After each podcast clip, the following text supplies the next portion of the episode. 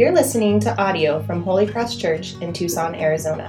To find more resources and learn more about our ministry, please visit holycrosstucson.com. We've been anticipating this verse tonight. We've been going through this year long study through the Gospel of John, and we've saved this one verse for, for Christmas Eve, for tonight. And this is that one verse that is the climax of uh, an anticipation of all of human history uh, one of the maybe most anticipated and wonderful proclamations of all of Scripture that God would come and put on flesh to be with his people, to dwell with his people, to, to live and die for his people. And that was the long awaited fulfillment that God would come and be with us. Here's what it says in John 1:14. And the word became flesh and dwelt among us. And we have seen his glory, glory as of the only Son from the Father, full of grace and truth. This is what we celebrate tonight that God has come. Not just that Jesus has uh, became a baby, but that, but that God became human. And I just, I love this evening. We, I see parents and grandparents and aunts and uncles and maybe even uh, kids that have come to visit their parents and at their parents' church. And it's just a wonderful sight to see, to be in person, right? And, and you probably communicate throughout the week or month or year, right? Through phone call and text messages and even FaceTime. And if if you're like me, we use FaceTime quite a bit, right? We use FaceTime to try to connect and be with people that we love, but nothing beats being in the presence of that person.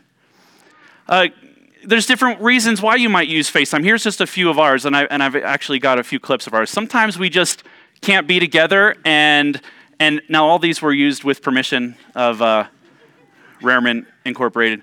And, uh, you know, sometimes we just, we're actually just in the other room and we just want to talk. And we, we, you know, it's like time to go to bed and we're talking on FaceTime there. It's bedtime, maybe I'm out or, or, uh, mom is out and can't make bedtime, and so FaceTime in to kind of have that. Uh, you do whatever you can. Uh, maybe we're in different places all together and want to talk. Uh, here's bedtime. There's just staying up too late and they're just having a dance party in their room, and I'm like, it's time to get to bed. Uh, and so there's a way to connect, kind of if you can't be there in person. And then sometimes you just need to try out the new, you know, FaceTime filters that they have, right? How'd those get up there? But nothing beats in person, right? Nothing beats that, that in person time. Technology has, has come such a long way to connect people who are at a distance from one another. But nothing compares to truly being face to face. I hope you see where we're, where we're going with this in God's desire to be with his people. Nothing compares. Symbols don't do it, uh, not even his, uh, his revelation, but to be face to face with his people. And he would not let anything get in the way of that. And if we truly want to understand the, the meaning of Christmas, the real meaning, it's not in uh, sentimental emotions, it's not even uh, in our cheerfulness around this time of the year it, we need to understand it in terms of God's presence and grace right in our midst. His presence and grace. The great hope of Christmas is that God has not left us alone. He didn't leave us at a distance, but He bridged that great distance, that great chasm between a holy God and a sinful humanity with the person and work of Jesus Christ the fact that God wants to be with his people and would dwell with his people, this isn't anything new. Uh, it wasn't new even in the incarnation of Jesus Christ. In fact, God's ancient people, the Hebrew people, they have always known that God would dwell with them. It was always this promise that God would be in, in their midst. And one of the great symbols of this, and the way that God showed his people, I'm with you in your midst and I will never forsake you, uh, for centuries was the, the tabernacle. As God's people were rescued from slavery and they wandered in the wilderness, God gave them specific instructions to, to build this tabernacle, and God would dwell in their midst. And as long as that tabernacle was there, God would be with them. This happened so clearly, and it was such a blessing to God's people. As they saw this tent, they knew that God was with them. And in the tabernacle, there were these specific symbols. God gave them instructions. I want you to build it precisely to this way. And, and in one of the rooms, it was kind of like a living room. I say that because if you went in this room, it would feel like a living room.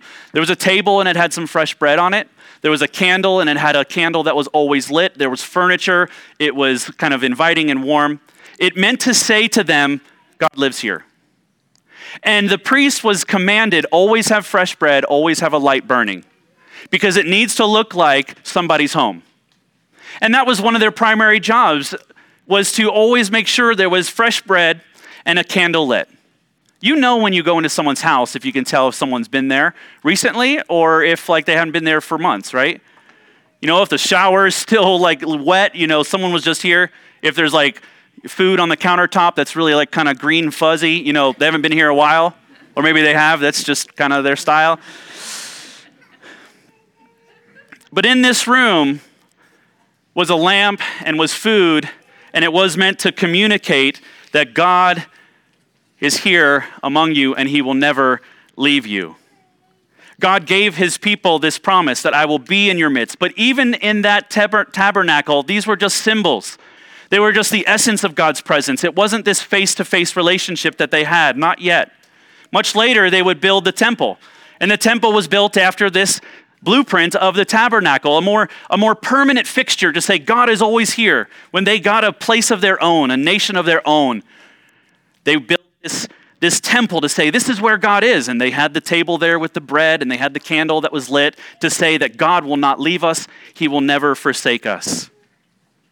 But the tabernacle and the temple, these were they were just essences, they were symbols of God's presence. No one could be face to face with him. And that's why John 1:14 is so it, it is so radical. It is so shocking to the listeners and hearers of this verse centuries ago.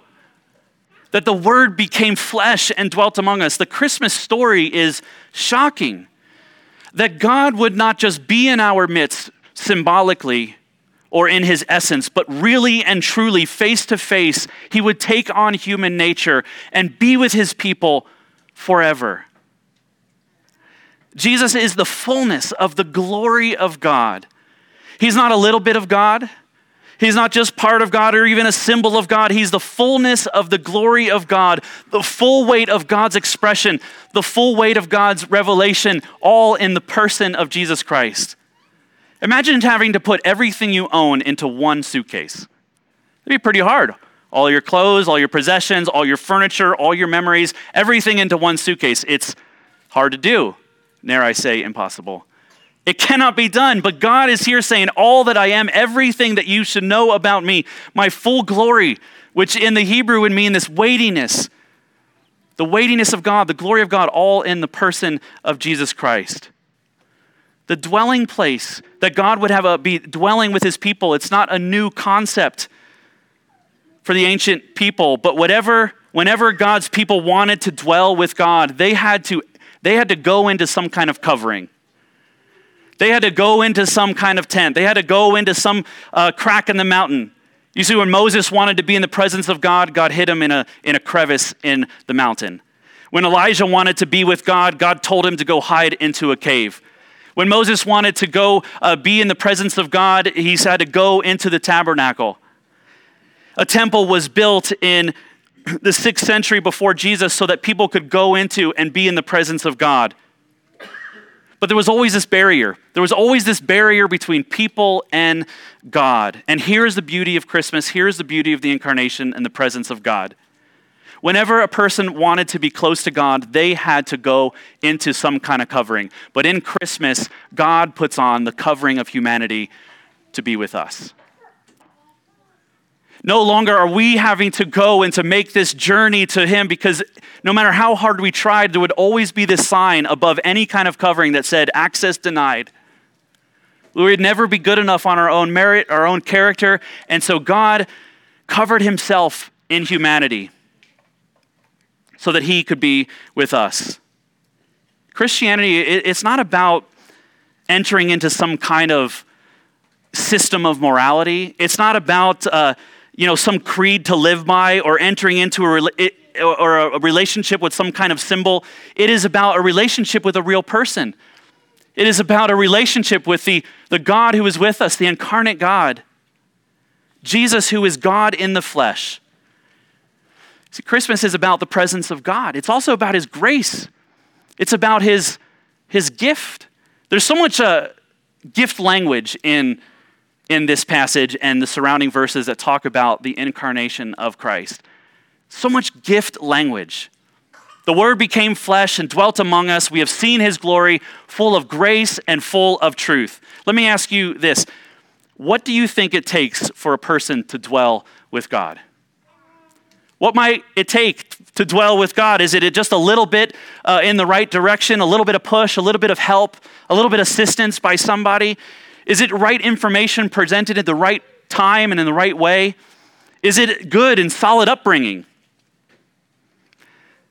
Is there a certain type of person that God particularly likes to dwell with? You're like, well, me, of course. Has it ever, has it, have you ever heard, like maybe later in life, and you, you find out maybe an old high school friend or an old like hometown friend became a Christian, and you might say to yourself, yeah, it makes a lot of sense. She was just a really sweet person. Or maybe even say, you know, wow, that's, that's shocking. That, that person was just a big jerk, and I never knew that was even possible.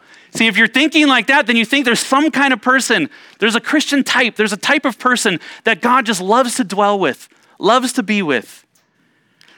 Let me, let me put it this way. If you are not completely stunned that God became a man to save you, completely stunned that he would want to dwell with you, then maybe there's some part of you that thinks that God just loves you because of who you are and what you have done. But John puts it like this and says it in a couple verses later. The law was given through Moses, but grace and truth through Jesus Christ grace and truth. The law, the truth of God is not merciful. The truth of God is just, it is resolute, it is unwavering. The truth of God is firm. No one sees red and blue lights behind them in the car and thinks good news is coming. Probably just trying, probably just wants to compliment me on all my driving habits, probably. No, there's one person to administer justice in the law. Justice according to the law. And only in Jesus do we see this beautiful combination of both truth and grace intertwined perfectly within the person of Jesus Christ. Truth without grace, you probably know what that feels like. Truth without grace, it, it, it pushes people away, it ruins connection, it alienates, it disconnects. No one wants a relationship with just, just give me the truth. But grace without truth, it only gives the illusion of connection. It's not real, it's fake, it, it's, it, it, it's just not, it's not real. But in Jesus, we have this beautiful connection and intertwined perfectly of truth and grace. And that's what this is what the gospel tells us, the good news in Jesus Christ, that Jesus tells us straight. He tells us the straight, unvarnished truth about our faults and failures, and then he completely unselfishly and joyously gives his life completely to us without a shred of superiority or boasting in himself. He tells us that we've messed up. He tells us we've fallen short. He tells us we're dead in our sin, and then he gives himself completely to us. He humbles himself to live a life of a human, to take on that humiliation. And from him we have received grace upon grace. Christmas, as far as the Bible is concerned, will never be about being good for goodness sake. It will never be about being good enough this year to get blessing. It will always be because of God's sheer grace from start to finish. One of the most fundamental mistakes that a person can make is to look at being good enough in order to dwell with God. One of the most fundamental mistakes a person can make is looking to the law of God in order to dwell with Him. If you are the kind of person that's always looking to live up to the rules, then you may be stuck in this exhausting struggle. Maybe you're, prob- you're probably just exhausted spiritually. spiritually tired of constantly running this race of, of and always wondering, am I good enough for God? We're all trying to find that salvation, but nothing but the grace of God through Jesus is able to deliver. God loves you. Why? Because you are His.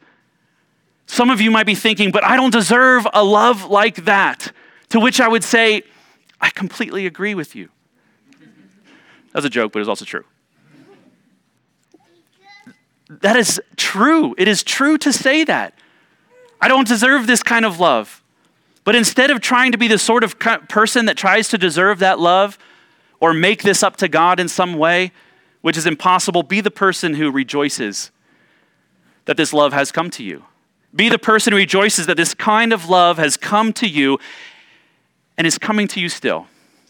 That God has come to you in the person and work of Jesus Christ, and He is with you still, inviting you to rest in Him, to enjoy Him, to love Him, to worship Him with your life. Receive Him, believe in Him. There has never been an event that makes us swallow our pride more than Christmas. That God was willing to humble himself, to give up the glory he had in heaven. Why? To live a life of just prestige and, and glory on earth? Absolutely not. To live a life of a, of a servant, to humble himself to the point of death on a cross for sinners like you and me. We're all so lost, so lost, and so unable to save ourselves that nothing less than God Himself could save us. That means for you or for me, for us, we are not the kind of people that could pull ourselves together and be the kind of people that God would say, now that's the kind of person I want to be with. When we see Christmas for what it truly is, we see how far God came to dwell with us, to be with us. Christmas humbles us it fills us with gratitude, it fills us with joy and humility. What will you do with this newfound humility? What will you do with this newfound like perspective on Christmas? We're told to receive him and to draw near to him as he draws near to us. We are told to grasp onto him as tightly as he grasps onto us. To receive Jesus is a, is a full movement of all of our affections, our intentions, our actions, our desires, our hopes, our loves, our dreams, our ambitions, all that we have in all of our being, we are to find it, find its hope with all sincerity in Christ. To completely bring it all to Jesus. It is to believe that even when God looked in our hearts and saw the worst that is in us, he still sent his son into the world to be born and to die. To live the life that we should have lived but failed to live and to die the death we deserve to die. The God of the universe loves you so much that he would do that. We are completely loved. We are completely accepted in Christ. So receive him this Christmas. Receive him this Christmas. Trust in him. Worship him this Christmas follow him, and find your rest in him. Thanks for listening to this audio from Holy Cross Church. Visit us at holycrosstucson.com to find more resources and connect with us.